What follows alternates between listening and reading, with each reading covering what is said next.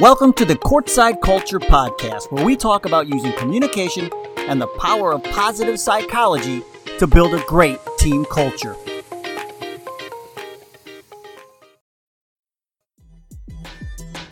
Hey, Hoopheads, we appreciate you listening to this episode of Courtside Culture.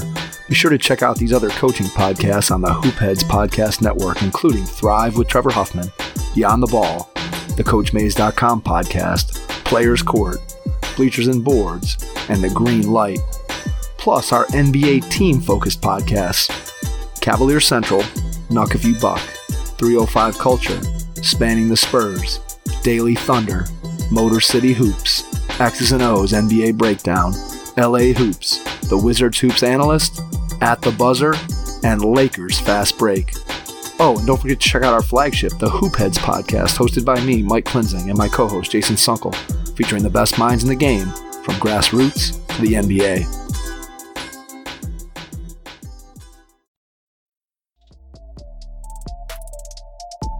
Hey, Hoopheads, we all hate ankle sprains, and they happen way too often. Ankle injuries are the number one sports related injury. Aryse is trying to change that. With the iFast, your athletes get preventative protection and full mobility. Athletes no longer need to wear bulky braces that limit performance and give mediocre protection. Anyone playing sports should be using these products. Keep your athletes in the game. Don't wait for them to get hurt to take action. Visit www.aryse.com slash team pricing to learn more. That's A R Y S E dot com. Hello and welcome to the Courtside Culture Podcast. I'm Dave Gronczynski, and today we're talking to the head baseball coach at Denison University, Mike Deegan.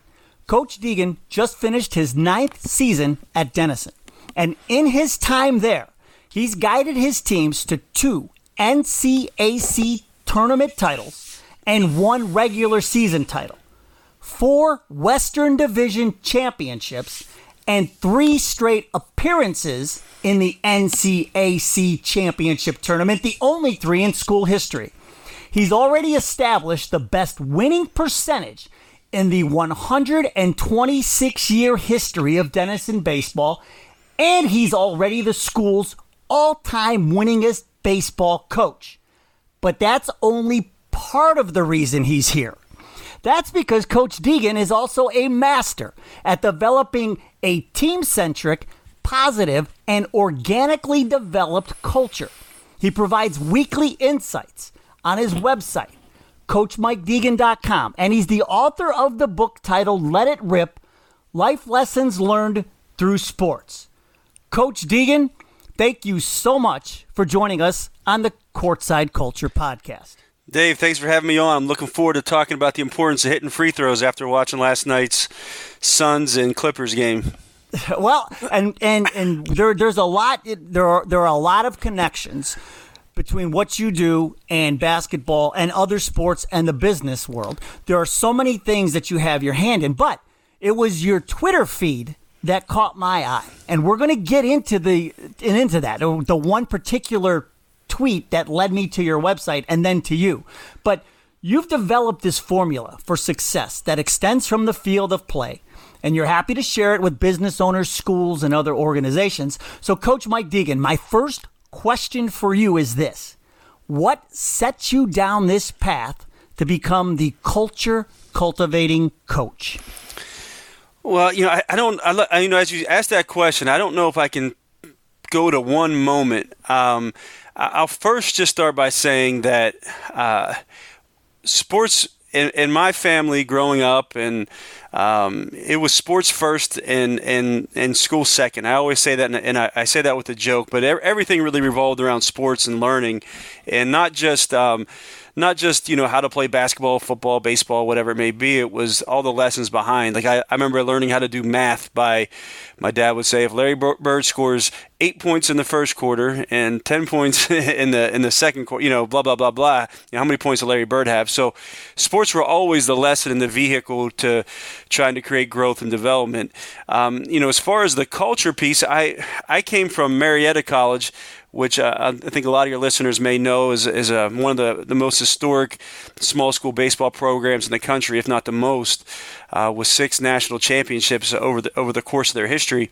And so I came there from from Marietta, played there, coached there, and we won back to back national titles in 2011 and 2012. My last two years there as an assistant coach, and I, I took over the head coaching job at Denison University and Denison was struggling, um, you know, record wise, and then also just socially and and on the academic front as well. But when I got on campus and I met our players and, and got to work with them, I realized that the talent wasn't that much different than it was at Marietta. And I'm not going to lie to you, Dave, and say it was equal. I mean, we had some unbelievable players there that went on to play professional baseball at Marietta. That those type of players weren't at Denison at the time. Um, but the talent wasn't the difference between going whatever it was at Marietta, 47 and five or whatever the crazy record was in 2012 um, to a team that you know had won you know went 14 and 25. The, the gap wasn't that big.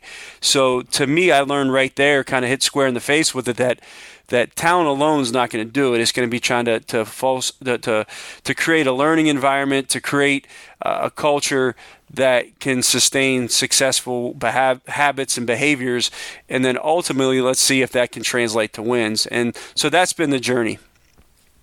So, and I want to talk about that that that journey. You take over this team that's 14 and 25, and immediately the next year you win 25 games and a division championship. So, walk me through like how do you do it you get on campus you you, you, you kind of see what you have but where did you begin i think with, with the beginning process i always I always tell this story um, one of uh, one of the things that that we did right away. I, will never forget this. I, it was my first day on the job, and this is maybe just a microcosm, Dave, of, of, of where this goes. But um, uh, we I had an assistant coach who's, who's still a, a, dear friend of mine, a guy named Sean West. And Sean was saying, he's like, hey, you know, there's this recruiting event, this recruiting event, this recruiting event. What do you want to do? And I said, I just looked at him and I said, um, I want to clean the press box because we were, we were at the field and the press box was a mess field was a mess. I said, and he goes, no, he's like, yeah, but there's, and I said, no, I think I want to clean, I think I want to clean the press box. And I share that story because I, I didn't know at the time, but what I, what we were trying to do right there was start cleaning, you know, just start cleaning and taking care of what we had, and and to not be so worried about the future and um, the talent we may be able to to accumulate. You know that that that's not what that's not how winning organizations that's not how they behave. You know, it was like, hey, we got to take care of this. Let's start cleaning. So that's kind of what we did. That was, like I said, it was a microcosm of everything. It was from that moment forward. It was like, oh, okay, how can we be more efficient in our recruiting? How can we, how can we run the best practices in the country? That's what I would always say. I said, hey, you know, we want to have the best coaching staff in the country before we, you know, no one will ever know it, but we want to to, to run really good practices and and build really good relationships with our players. So we started that journey, and then there were some other steps along the way, Dave. That I'd be glad to share that I think maybe is more of a structure of how we how we started sharing goals and, and creating goals. But it was that cleaning is where it kind of all started. So when you see the cleaning, and I do, I would like you to expound on that and, and talk about, you know, was it the goal setting that, that really kind of paved the way for the culture change? Yeah, well, it was. Um, A former assistant of mine named Kyle Linquist. This was probably after our second year, so I, I, don't want to make it sound like it was all immediate. So I think I think that's important for your listeners, or or maybe for anyone who's who's who's in a position where they're taking over a program or taking over a business. It wasn't. It, it's a journey, right? Like, and so I, you know, I I think. Um, people sometimes hesitate to get started because they think everything has to be aligned. So like that's why I use that, that story of cleaning to start because it was just let's start doing. But from there, um, a, a, former assistant, he's with the, the Cleveland Indians now in their player development space out in Arizona. Um, we ranked every it was 420 teams at the time, Division three teams, and we ranked them all one through 420, um, which was a, a really difficult task. But what we came up with at that time was that we were somewhere in the bottom 40%, coming off the 14 and 25 year in 2000, uh, whatever year that was for them, in 2012. They were, we were somewhere in the bottom um, 40% of all Division three baseball. And we said, okay, can we make a goal that in five years, in five years, can we get into the top 25%? And and what that was was actually was a top 20%. It was roughly the, the 75 teams in the country that we felt like um, have a shot, and they're and they're in contention every year to be in the national tournament. So in five years, can we be one of those teams? And then in 10 years, can we be one of the 25 teams? So we, it was a 6% that could be considered to be one of the national programs, to be a, a team that's, can, can you be a, a national contender? And so that was the first thing. It was it, I always when I talk to business, I always say the first step is facing reality. It's saying, okay, here's where we are right now. We're in the bottom 40%. We don't need to make this any better or worse than it really is. This is where we are. But then the clarity piece is this is where we're going. And then from there, it's now we got to roll up our sleeves and get dirty every day trying to make some things happen. So we, we kind of came up with a, a, a crystallized process for this. And then from that moment forward, it really didn't matter that we weren't that great of a team. It was just, okay, how are we going to make this? How are we going to make this better? How can we improve this? How can we, you know, make better processes, better systems in order to create a great program? So when you sit down and and you look back at it, what would you say? How was the culture when you got there? I mean, you look at it now and realize, oh, okay, yeah, the culture was kind of off base, or did you know that right away? Did you walk into that and say, man, we we've got some culture issues here? Yeah, you know, and I don't want to, you know, they, they, were doing some fine things too, so I don't want to throw people, you know, I don't want to make it sound like we were, you know, this this knight in shining armor. There were some really good things here, you know, as well. Um, but I, we could tell it was off. We could tell that there there were some things that, and and, and some of this, Dave. I'm going to be completely honest. It, it's it's um, being extremely fortunate to have been exposed to a championship elite level environment at Marietta, and I think the more I do this, um, it doesn't matter what level. If there's Division One guys listening or pro guys listening, like it, greatness is greatness, and I was exposed to that. So like it becomes part of, of your DNA. Like you know, like like I I don't mean this. This comes from a full place of humility, but I, I, I was able, and I say I in this circumstance, I only to use the word I, but I was introduced in and and shown what it's like and what it takes to, to compete at the highest level. And not everybody is as fortunate to get that exposure. So because of that, like I, I knew what was there and I knew what I was seeing um, in, in the present in the present moment in the present job. Uh, and that doesn't mean that we try to do everything like them. Like that was one of the things that we had to overcome was not trying to be a clone of, of another program and me being a, a clone of another leader. I had to embrace who I was, and that was part of my journey. But I do think it was just it, it's it, I was able to see like, hey, this isn't right. Like this isn't this isn't how elite level uh, performers and elite level organizations do business. So I we knew it right away. Like we knew that right away. Then it became how can we do this in an authentic way How can we do it in, in, within the parameters and the structure of a different university, of a highly, a really high academic university? So that's where the growth and the learning took place. But we knew the, we knew the culture was off, absolutely. And and then from there it became like, hey, how would, how do we want to build this thing? And and I, I could go on and on here, but this is like my my sweet spot is and my passion is, you know, that takes a lot of self reflection. Um, it takes reflection of okay, like who you know who am I? What do I value? And then it create and that and that creates the awareness of saying, okay, this is who I am. Now, what do we want to become, right? And I could go into further like what our what our culture looks like and what are the pillars of our programs. Um, but and and so that's it, it, it take. But if you don't do that reflection, which so many people want to skip that step, you really never develop the awareness, and then it's really tough to execute a plan. Well, here's why I think this is important. It's because I think there are there are I'm I'm I'm just going to say it. There are probably coaches out there who are struggling record wise, right? And and they're probably going back to the drawing board every day and saying, I don't know, maybe we need to press more. I don't know, maybe we're we're pressing too much. I don't know, maybe we need to change the offense. But if they stop and look at the bigger picture it may not be the X's and O's that are the problem. There could be a lot of other things going on. Do you agree? One hundred percent. I mean, I, I yeah, it, without a doubt. I, I, think the um, the default of most coaches, most leaders. Let's not just say that. It's um, it's the new shiny thing. Like in baseball, it's Can we teach a new hitting style? In basketball, like you said, is there is there some intricate offense that we can put in, right? Or, yeah, should we start pressing more? You know, we need to we need to you know run and gun. We need to whatever, like right? It's it's that. Or or the other thing is you blame players. That's the other that's the other side of this. That's where most people default to. It's either a like a, a, uh, a systems problem, like we a, a, strategy problem, or or b it's Jimmy's and Joe's. It's their fault. And let's let's not kid ourselves. Like it, you have to have really good players, and you have to have a sound system. But then it becomes, you know, I, I always, you know, I, I told you off air, Dave, like my one of my closest friends, John Vanderwell, is the head basketball coach at Marietta, and he'll always say it. He, he's wildly successful, and he'll say, at the end of the day, it's can you get guys to play hard for you? Can you get guys to play hard and be committed for you?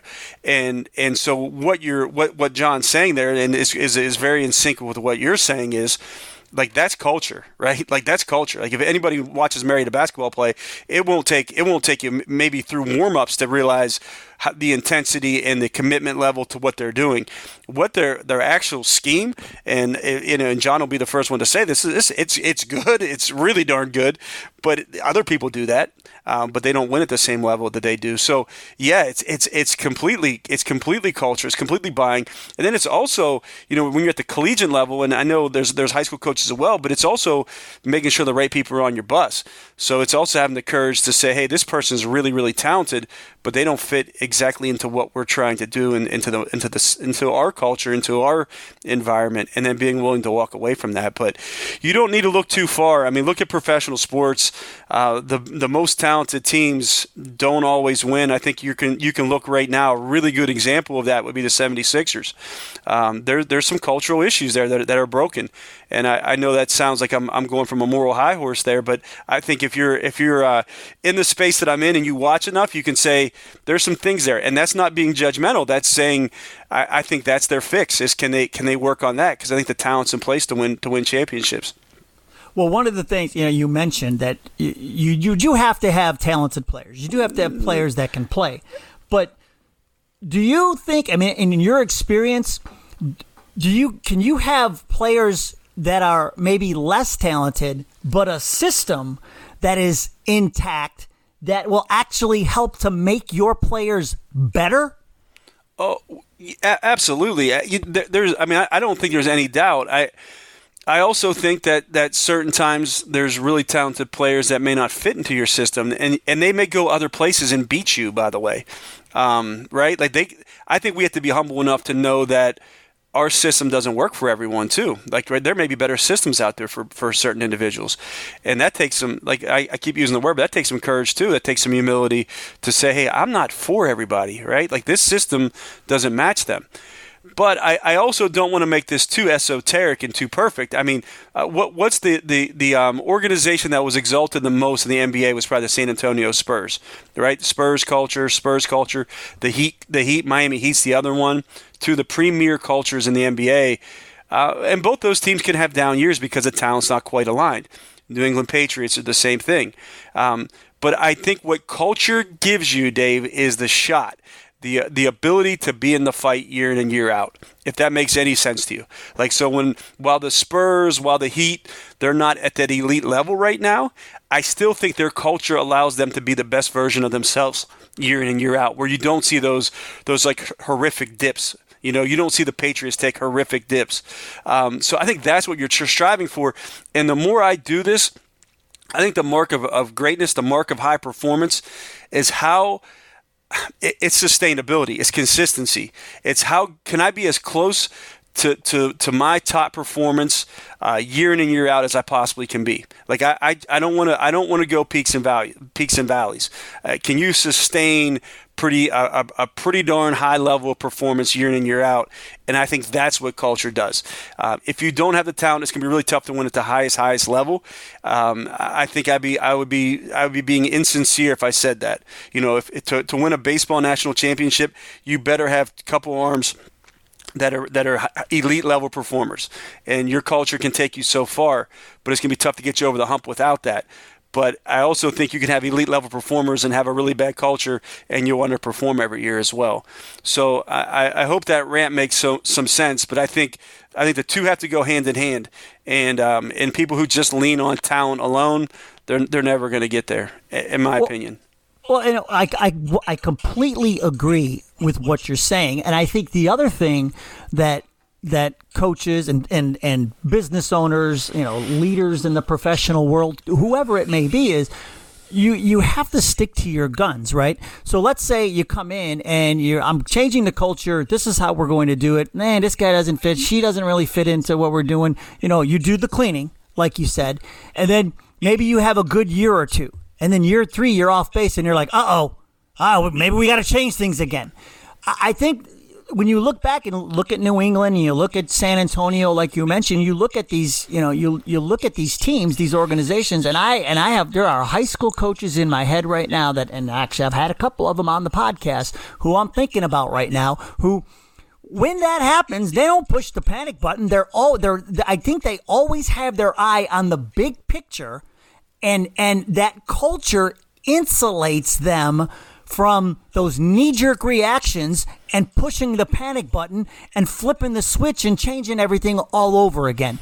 It, it, do you understand what I mean? Am, am I making am I making you're a making, good point? You're making complete sense. And and so I, I would just push and just say, um, I, I think it starts though with the the reflection and the awareness.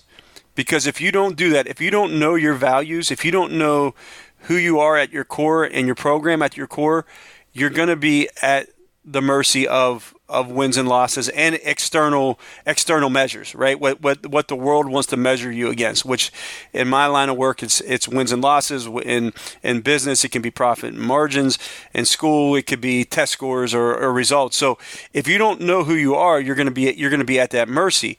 Um, but I, I, the only thing I'll push on though, I do think we have to have the ability to once again look at ourselves uh, critically, to, to evaluate and decide where we need to make to where we need to make some some pivots and some change of directions, right? Because I've also seen people double, triple down, quadruple down on certain actions and behaviors and cultures that may not be working, right? And and they get stubborn, and that's how you become one of those people who are fixed, have a fixed mindset and don't want to grow.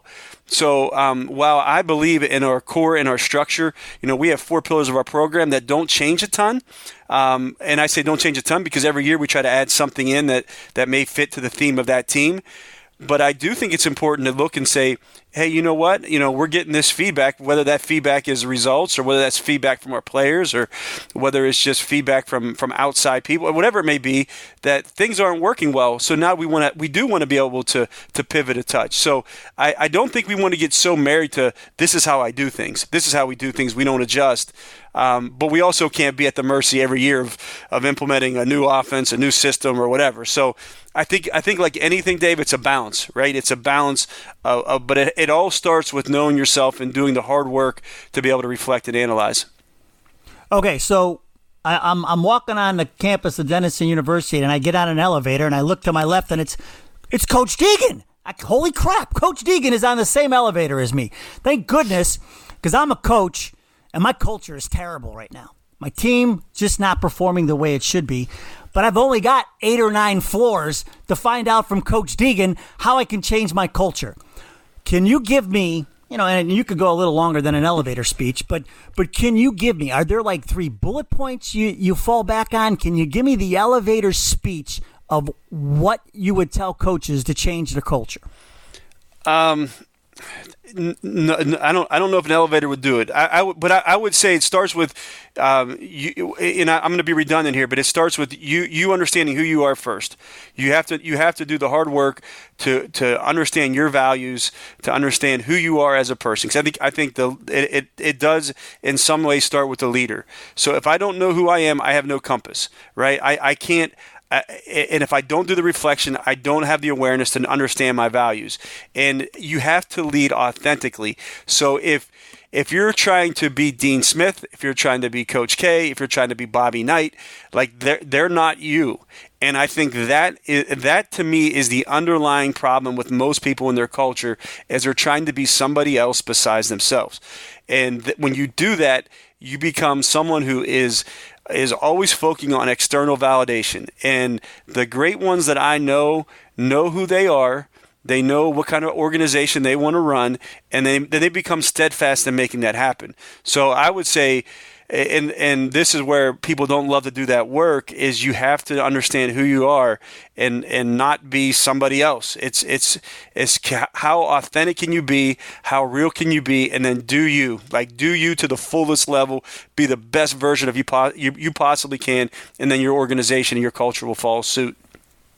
One of the things that i hear consistently um, from the people that I talk to on the podcast is the importance of off the field activities and or off the court activities and how they help to develop their team culture for the better.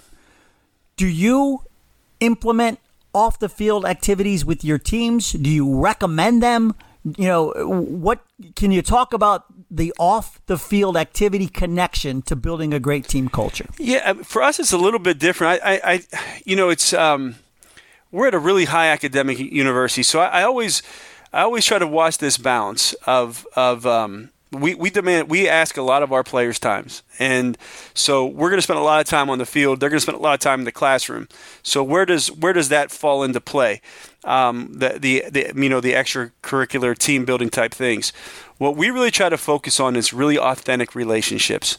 And so, um, to me, like we may have our guys for three hours a day, right? Then there's there's 21 other hours where they're on their own and they're in dorms and they're doing other things.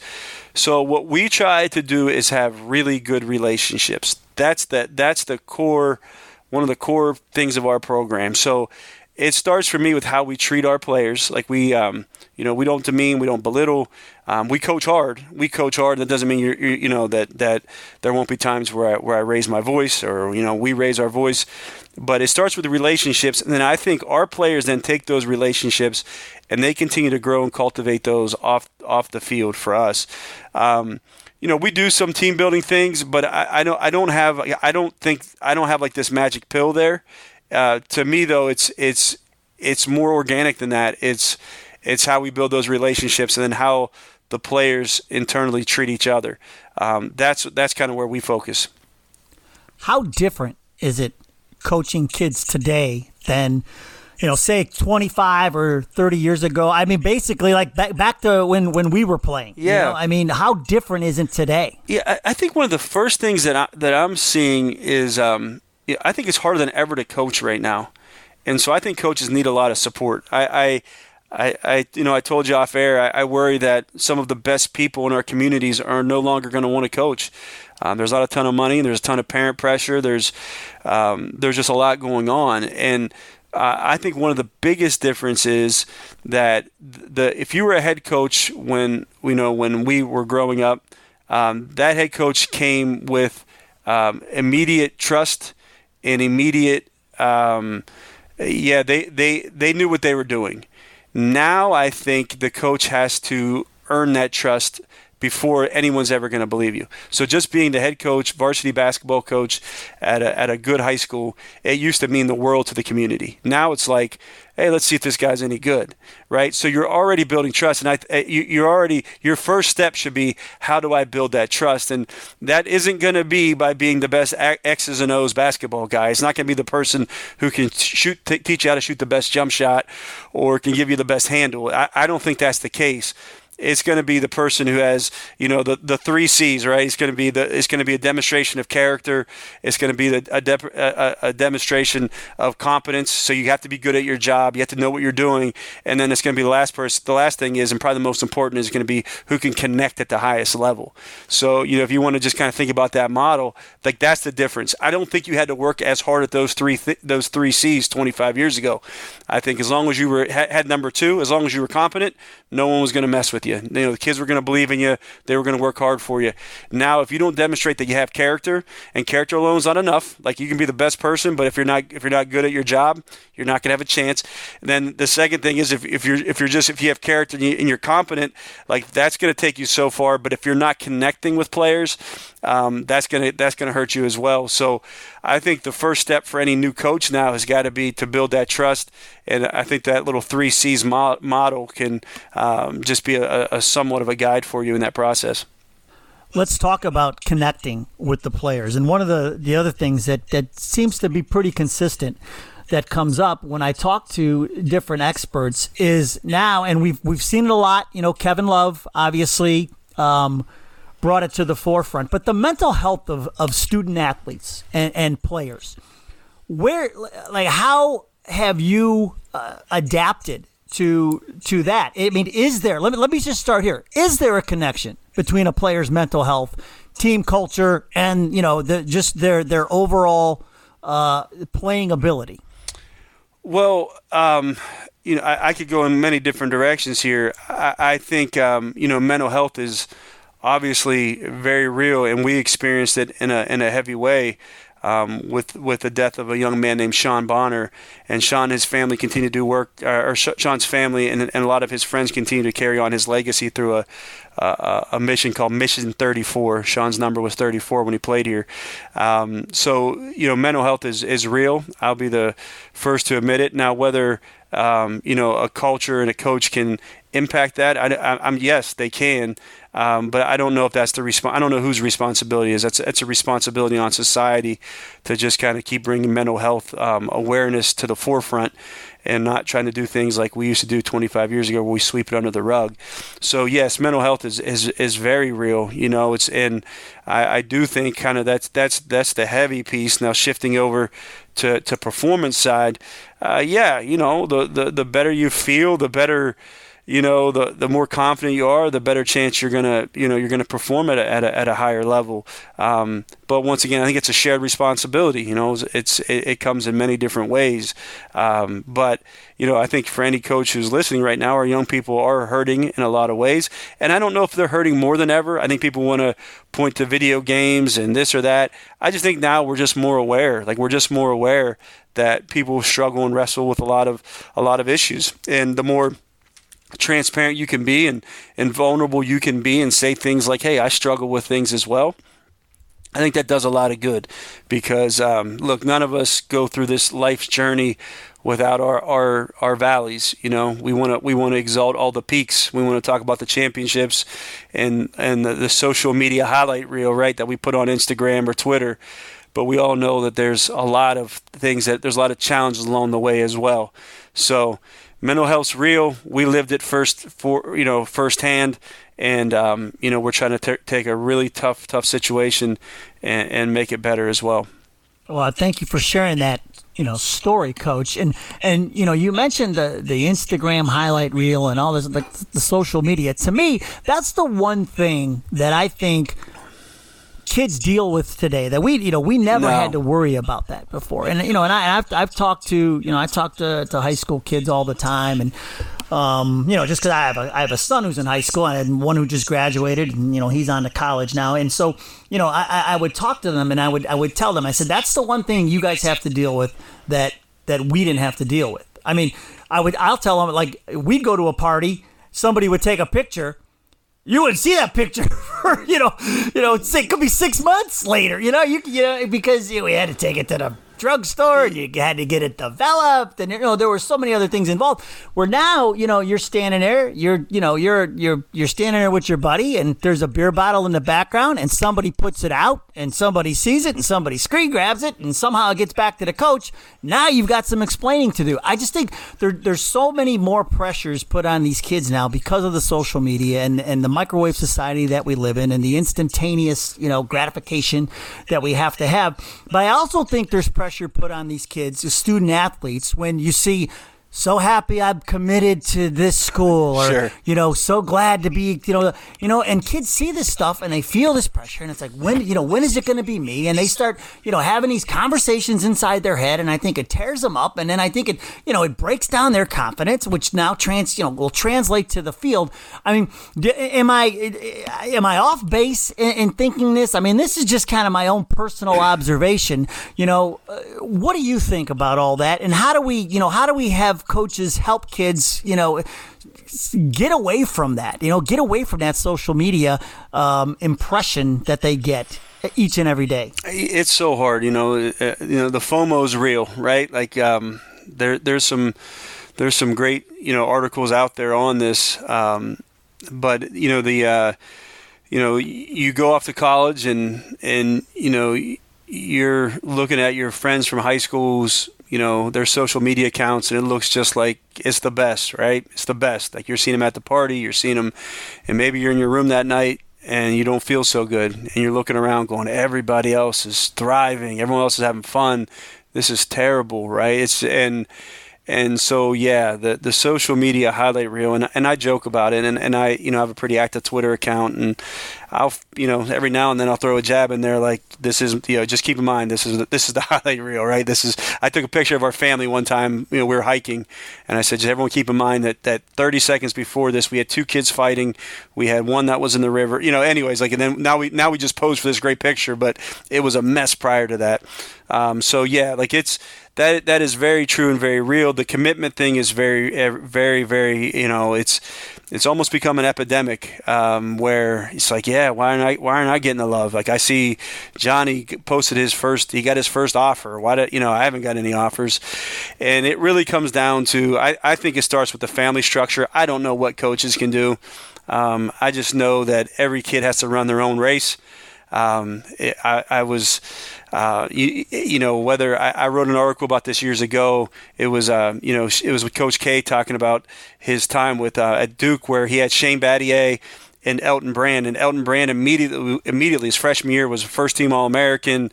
Um, I think he was he was either drafted first first pick overall that year, the next year, and Shane Battier was kind of a, a role player on that team.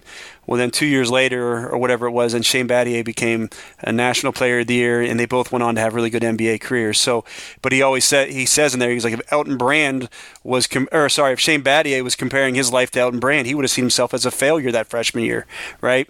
So we all run our own race. It all happens on our, it, not on our time. On if you have, if you believe in a higher power, it's it's on that person's time. Or, you know, I, I tell our guys a lot of times, success in baseball doesn't baseball doesn't reward you on your time. Like it's going to reward you on on its time, you know. So, and that reward is going to come in various different shapes and sizes. But um, if I could give one bit of advice there, it'd be to run your own race. You know, try to keep, you know, other people are going to get some shine. And and a, and a word we have, I'll end with this, Dave, on this little rant here is a word we have in our program is a phrase called mudita that um, that a, a, good close coaching mentor of mine, guy named Pat Murphy, who's the head coach at Alabama for the Alabama softball team. I asked him one time. I said, Coach Murph, I said, give me one thing you're doing in your program that we need to do right right now. And he said, read a book called Help the Helper. And there's a phrase in there called mudita. And mudita means vicarious joys. Can I be happy for another's success as if it's my own? And and that to me is that's like one of the hallmarks of our program. We try to celebrate others' success. So you know, instead of um, being jealous or having hate towards somebody who's getting a little bit of shine right now, throw some love that way, right? Throw some love. Be happy for them like it's your own success. And and what you'll find is that by having that level of gratitude, that level of excitement for others, it frees you up. It frees you up and, and allows you to celebrate for them and then in turn it just makes you a happier person so that phrase mudita is um, you know it's something our guys um, you know they, they make fun of me about I'm sure behind the scenes but I think it's it's it's alive and well in our program I've seen you mention that on your Twitter feed, and I want to talk about your Twitter feed because I think it is outstanding. And it was a tweet, like I mentioned earlier in the podcast, that led me to you and to our conversation today. The tweet that you put out said, Saw kid slam his helmet, crossed him off the list. I'm joking. Actually, I thought, I wonder what's really going on with him. It was a really bad call. I'd be mad too. Oh, you didn't say mad. He's 17. His emotional stability will improve. Our players will help him with this. What I love about that is because I, I just think that I, I don't know. I would say better than the majority. I think the majority of coaches probably would have stopped at the slamming of the helmet. But I really appreciate the fact that you, you know, you said, no, no, no, I'm kidding. Really want to know what's going on. You know, you don't know. I mean, who knows? Maybe he had four flat tires when he got in the car, got the game late. Uh, maybe his, you know, uncle's sick. Maybe, you know, there could be a lot of things going on. It could have nothing. And the bad call might have been just the culmination of it all. And finally, he had to just release some steam. I love that tweet, Coach. Can you talk about that and how it all fits into to what you're doing? Yeah, that was that was a polarizing tweet for every reason. I got a lot of blowback and a lot of a lot of love. It was kind of you know, and, and kind of we were talking about you, you know, you know, I said what I said. I'm not going to let the external. Uh, external forces really, you know, uh, drive whether I think it was a good tweet or not. But what, but what, where it came from, and I followed up with an article about it. It's my latest article on the website. But um, yeah, why why am I so passionate about that that, that conversation? Um, I, first off, some of the best players and best people that I've ever been around have come with a checkered past. Um, the, the, probably my the best player I ever coached and, and someone I'm extremely close with and is just an outstanding person. His recruiting visit was just awful. It was awful. Um, but he's a special person. So I it, I want to be clear. I don't condone throwing helmets. I don't condone you know what, whatever that may be. But have I thrown a helmet? Absolutely, right. I threw one as a coach a couple years ago. I'm embarrassed by it. I, I didn't slant, I didn't throw it, but I, I hit it, hit hit my hit a hit a helmet. Shouldn't do it, right? Should never happen. Should never happen. Um, I'm embarrassed by it, but I'm I'm glad that that you know the powers that be weren't watching there to, to judge me on that given day. So I think it's just it was just my um, way of, of saying, Dave, can we can we just not be as judgmental in life? Can we get to know people? Um, there's a lot of people come with different past. You know, uh, yeah, there's there's a big thing in baseball where a parent should never give a, give give their kid a drink. You know, never should do that. And I would agree. Kids at a certain age should be responsible for their own hydration but you never know someone's story. Maybe that's maybe their parents there for the first time watching a game. They're from a split family, and they're trying to find a way to connect, and they bring over a drink. And then if you're going to judge that, then then shame on you almost, right? So. I just it's just my charge to maybe get to know people. Look, they you know not all of us are fortunate to have um, people that teach us the ropes and maybe teach us how to play the right way or how to control our emotions the right way. And then the other thing is with that is I, I really believe that last line is you come into to our program. I'm not saying we're flawless. We make a ton of mistakes, but you know, if our guys see that kind of behavior, they they they get a hold of that kid right away and say, "Hey, we don't do that here." And you know, I would do the same, and and usually we can correct that behavior pretty quickly. Uh, so, yeah, I mean, I'm passionate about it because it's just look. I come from a I my, I, I view the world from, from a different lens. I'm a middle class guy. My, my you know my, my dad was my dad and pap were watchmakers. We owned a little jewelry store in downtown Wheeling, West Virginia. So very middle class family. But I was fortunate to, to be able to, to surround myself with some friends who had had parents who were CEOs, and I may be a, in a corporate box at a pirate game at night but I also may play basketball um, in the inner city and be the only, you know, be, be a person from the only middle class kid there, and the rest are, you know, I hung out with drug dealers and hustlers, and and I learned that um, some of those drug dealers and hustlers are unbelievable people. They just have a different background, right? They have a different, uh, they had a different way of being raised. And I also learned that they can be jerks. And I also learned that that CEO who, who people from middle class families also can say are pompous and arrogant and jerks, they can be some of the nicest people you ever meet and caring and giving and they can also be really big jerks. So I'm not going to allow you know um, a person's like what kind of their color of skin or their socioeconomic background or what they do for a living or what car they drive or if they slam their helmet one time. I'm not going to allow that to be how I how, how I judge their character and whether or not I want to be friends with them. I, it's very well put. You know, and the other the other piece to this for me is when you mention the words emotional stability of a 17 year old, and and I and I throw in and one of the and, and even on my podcast page, I, I, I even mention so and this was long before I met you. I, you know, I I say you know the the the you know the emotional stability of a of a of a 14 15 16 17 year old kid i mean you know they're it's fragile like like like these kids they're they're learning they're growing you know i mean I think that sometimes we want these kids to grow up so fast sometimes and we forget that they're just kids. I think we you know and coaches do that too. And I and I think and tell me if I'm wrong. I, I think that there there's some onus on the coach to to maybe have those conversations and maybe get out in front of that and and find out and look at that play. Maybe maybe who knows? Maybe before he threw that helmet, maybe he's, you know, kind of moping around. Maybe he's, you know, maybe his head wasn't all there, you know. But if the coach asks and get it out of him, because maybe he's eh, he's not the kind of kid who will go up to the coach and say, "Hey, coach, I just found out last night, you know, my uncle's really sick, and Sure. you know, you know what I mean." It's like I, I think there are there are there are things, and I've mentioned this a couple of times on the podcast before. I I think that coaches really need to understand the power of their words and especially when it comes to their players. Like you said it before like like players look up to the coaches right? Players respect the coaches and if you have that communication you know and the coach comes up and says hey what's going on? I notice you're off you know you're you're a little bit off today you know I, I think it makes a huge difference. Can you talk a little bit about about that the the communication between coaches and players? Yeah, I mean, I, it, it's um, it's critical and it's really hard. You know, it's really it's really hard to do, especially maybe at the at the higher levels, or the bigger your roster. You know, but um, yeah, I think when you get to know people, you understand um, how their worldview has been shaped and what they're going through. And you know, there was a there was a you know we had an incident this year, and I won't get into it because it's too close, but um, where where you know we had to. Um, because of a person's circumstance, we, we, we looked at we looked at, at, at discipline a little bit different than we would have maybe in a normal situation. And there was a really good example in a professional level. Um, there was it was in the, in the Premier League in, in soccer football, as they would call it in Europe, um, where I, I, the, the guy's name is Klopp. He's one of the best you know one of the best coaches in in soccer.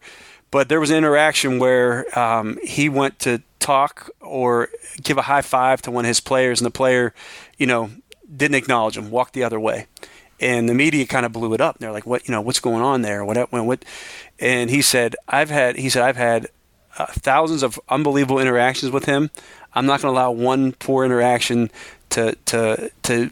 Be the be the way I discipline or be the way that I judge or view him, and I think that's what you're getting at is when you if you don't if you don't have those relationships, if you don't know, then then how can you really how can you really make that person better? And I will say this, Dave. I think when you take when you when you do this, right, when you get to know people, it gets even messier. And that outside world sometimes will want um, they they'll want justice, right? Kid slams his helmet, they want him punished. And if you don't punish him, then or her, then you're going to be seen as someone who's light on discipline. And you have to be okay going back to the original part of all this conversation of having awareness and, and of who you are and the values that you possess and then you can say you can you can go all right well that, that i'm going to take the heat for this i'm going to take the heat for this but i know i'm making this person better because i care a little bit more so um, I, I, just want to make sure I put that in there that that just just having the relationships it's actually going to make your job harder in some ways but for the people you serve and the people you care about you're going to make their experience and their life a lot better yeah, no, I I definitely agree. Now I, I want to talk about your website, CoachMikeDeegan.com, because you you it says right there you're meshing the sports world and your world and and and I agree with you coach because I I just think that there are so many things that sports teach us. And and when I say us I don't mean just the players you know? I always talk about the PPC and if you're an office fan it's not the party planning committee. It's the it, it's the parents, the players, and the coaches. That's my PPC. I think the PPC, if you're if you're in sports, you could take everything that that's happening on a field or on the court, and then take it to you. Because if you're okay, if you're coaching high school basketball, you're probably a teacher, right? You know, or if you're you're coaching a you know a baseball a summer team, you probably have a job during the week, right? But you, I think there are so many things that connect. I think I think the real world and the sports world intertwine in so many ways, and this is what your website is about. Can you talk about that for me?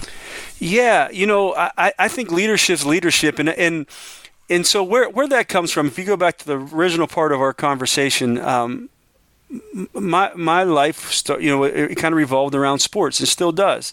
Uh, but it's not just in you know like like we were saying earlier, like how to shoot a shoot a basketball or how to swing a bat. It's it's just all the lessons we learn. And then as I began to share things, like I'm amazed by how many um, people in, in a, in a leadership position have have a sports background where they're you know they they they really value the lessons that they taught in sports and and were taught in sports and so, yeah, it's like, you know, run, running a, a, business is not that much different than being a head coach, right? It's really not. And, and being uh, an employee working for someone is not that much different than being a player. There are, you know, we could go into like the differences and we could do that, but I just think from the macro view, from the 30,000 foot view, they're, they're, they're very, very similar.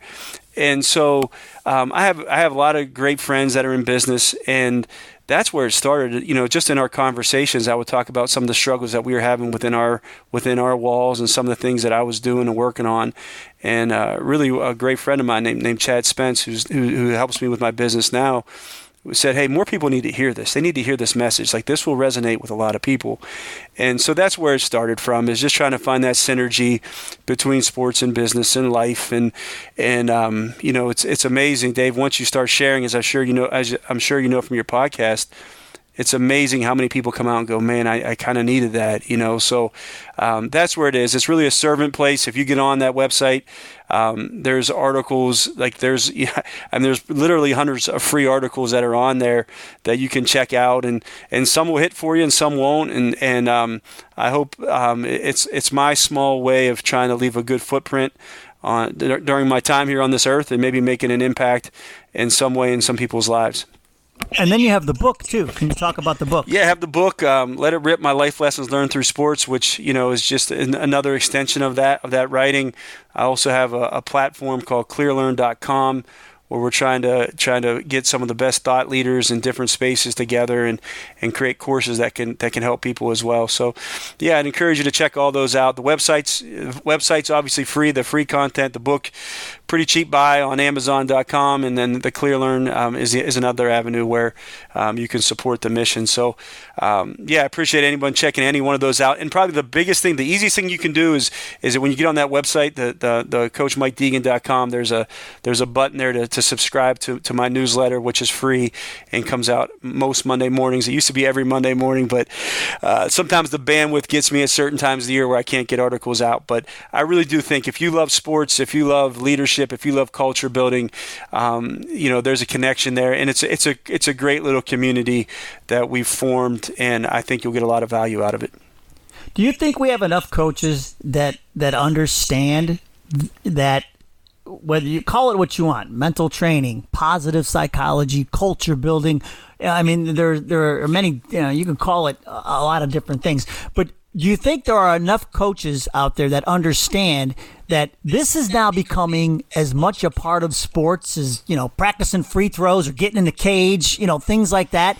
The physical part and the mental part. The mental part, just the importance of the mental part. Yeah, I, I do. I, I, I, no, no. Do, do, do I think there's enough coaches that know? I look. I, I know there's a lot of people that work really, really hard at this. So I, I um, I, I respect and admire so many coaches on so many different levels, and it's tough for me to say like that.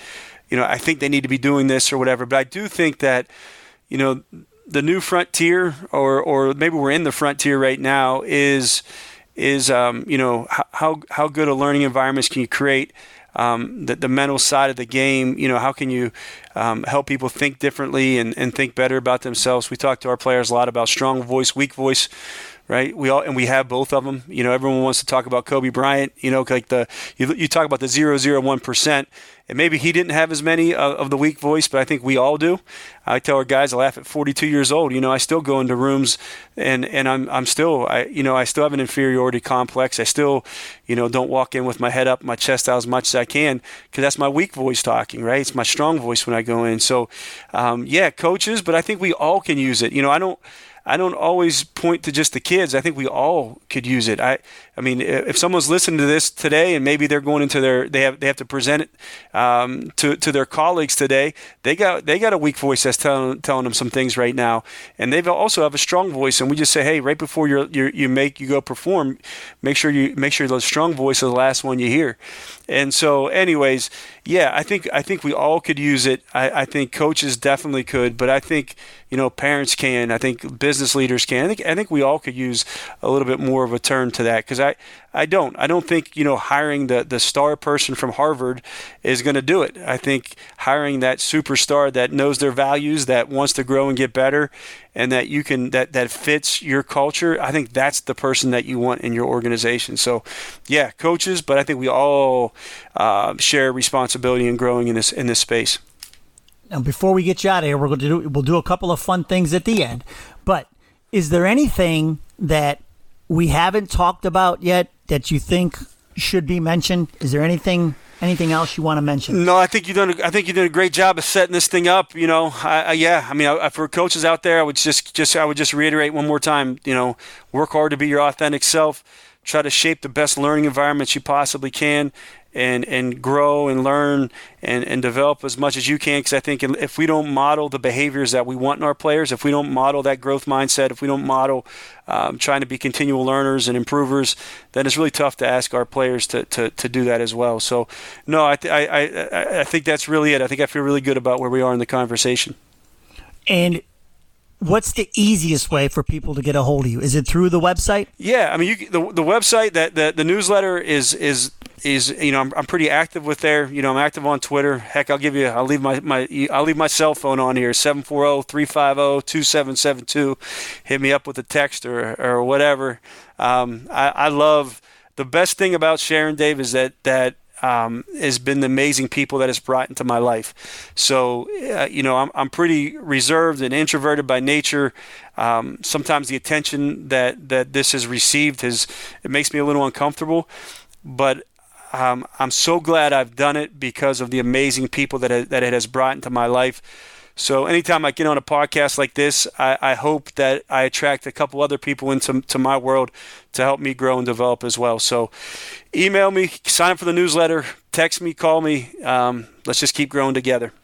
Well, I'll tell you what. If a knucklehead like me can find you and track you down, I'm sure. I'm sure the smart people of the world will be able yeah. to do it. Now, now, Coach, one of the things I love to do at the end of each podcast is a couple of things. One thing called "What's the coolest," and the other thing is called "First Things Last." First of all, what's the coolest? What I always ask my guests: What's the coolest place you've ever played, coached, or watched a game? What's the coolest, Coach? Um, for me, it was Fenway Park last year.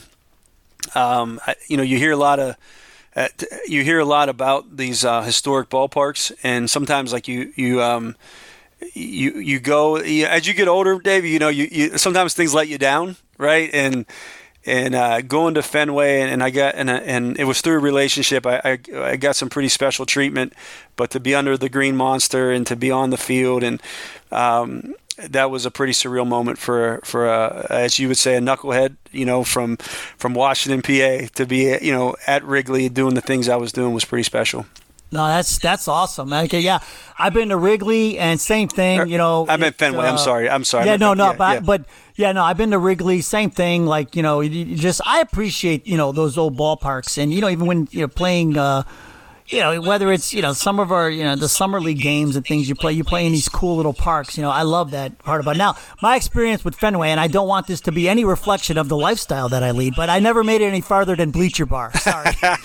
like, I, we, were, we were in Boston for work, and so, you know, we went to, the Red Sox weren't in town. It wasn't, you know, it wasn't even baseball season, but we, we stopped at Bleacher Bar, you know, to check it out. Yeah. That's a that's a great experience, too. Did you make it yeah, I did. I did. I did. Me and you get along. Yeah, I, I could see myself there, right there with you. Yeah, no, that was that was a great, you know. I just think that that's one of the coolest things. And so I, whenever like I see Fenway now, I start looking for that little window. You it's know, pretty cool. Like you're down the, there, just, the yeah. We we were down there like prior to you know early, like noon or one or whatever it was, and to see the guys, just yeah, it's pretty cool. Like yeah, it's yeah. it's a cool sneak peek of the field. No, that's a great story. Now, what we like to do at the end is what I call first things last. It's the last thing we'll do on the podcast, but it's a list of first. It just gives our listeners a chance to maybe learn a little bit more about you, Coach Deegan. And so, the first thing on your list of first, Coach, what was your first job? Landscaper. That was. Uh, did you uh, did you work then with with the family business too? But was that before? no no no no no no no no this no this was just uh, I, I, there was a a guy in town on the landscaping and and uh, and and those and I'm surprised they kept me on because I yeah there, there's some stories there of, of me making some mistakes that that were uh, yeah that were that were kind of funny but no just weed whacking grunting around just being a laborer probably when I was you know 16 15 16 years old somewhere in that neighborhood getting that tan too. So, okay, all this landscaping money you made, what was your first car? First car that I owned personally was a, what was it? it see, I'm bad. Um, gosh, I it was a a Mercury Sable Mercury Sable, and and I bought it and it had a sunroof. I had to have the, the leather in the sunroof for some reason, like I was driving around in something special. But um, yeah, it was a Mercury Sable. All right, you're driving around in your Mercury Sable. Do you have that first cassette or CD that you bought in there? What, what were you rocking to? What was that first cassette or CD? Do you Oh remember? man, I don't know. First, you, you're gonna push me back. In that Sable would have been. Uh, yeah, I'm, I'm an old hip hop guy. It would be Jay Z or uh, Tupac. Those were kind of my guys. So yeah, it was. Uh, it would have been. I'd have been bumping around to, to that, thinking I was cool. All right, I'll tell you what, not the answer I was expecting, Yeah. to be honest. That's why I like doing this because the answers always surprise me. Do you remember, okay, was Jay Z your first concert? What was your first concert? Man, you're really pushing on me. I, I don't remember. I, I remember going to there was a in southwestern Pennsylvania. There was a place called Star Lake Amphitheater. It's, cha- it's still there, but it's changed a million times. And there was um, I I just remember going over there. I don't remember the actual band. Uh, and and, I, and this was a little bit later. I was a little later into this stuff, so it may have been like a John Mellencamp type thing um, later on. But I would have been like 18, 19, somewhere in that neighborhood. Yeah, no, that, that's that's a good. That's fine. Like I, I think back to mine. Like I was in seventh grade. and We went to see Men at Work. It was crazy. And- like that was that, that's the first concert Yeah. I, can, I when I think back to remember. And what's crazy about that is INXS opened for them. Come Men on. at Work was bigger than INXS at the time. Come So, on. Yeah, it was crazy. All right, coach. Here's the last one. This is present day. What's the first app you check every day when you get up? So when I get up, I so my email would be the first one. You're not supposed to do that, but I check my email, um, and then I'll I'll check Twitter and and not to. I have I have some people I have some things on there I like to check. Like we have players that are playing in different places, and today I had a fun one. We had a we had a guy that's playing in the Northwoods League that um, I fell asleep. I go to bed early, but anyways, he threw four innings and they got the win. And, and so, anyways, I'll check. I'll check and see how our guys are doing throughout throughout the country, in their summer games. So I use it for that resource. I use it for some information. Then I try to get the heck off there, so I can get up and get my day started. Well, I mean, and there you go. That is a testament to you because, like, you're you're still checking on your players. Your guys are gone, and I'm sure that they're going to be coming back to see you and you know and talk about the old days. You know, uh, at Denison University, Coach. It's this is just a great way to sum it all up. I mean, because that's that's it, man. They're like like it's that relationship, it's that culture that you, that you that that bond that you've created, and I can't thank you enough for for coming on. Really appreciate you having me, and, and if I could ever help anyone here or you, Dave, just let me know. It's um it's a big part of, of what gives me fulfillment and happiness. So feel free to reach out. Remember, folks, if you know a great coach like Coach Deegan who's doing great things, winning games, and building a great team culture at the same time, I want to know about them. We may even ask them to be a future guest on the podcast. You can reach out to me on Twitter at CourtsidePod1 and on Facebook and Instagram at Courtside Culture Podcast. Remember, folks, build your players' strengths, find them all a role, and you'll take them all from good to great. We'll see you next time. Thank you for joining us on the Courtside Culture Podcast. And remember, build the good in your players instead of focusing on repairing the bad. Find your players a role, each and every one of them, and take them from good to great. We'll see you next time.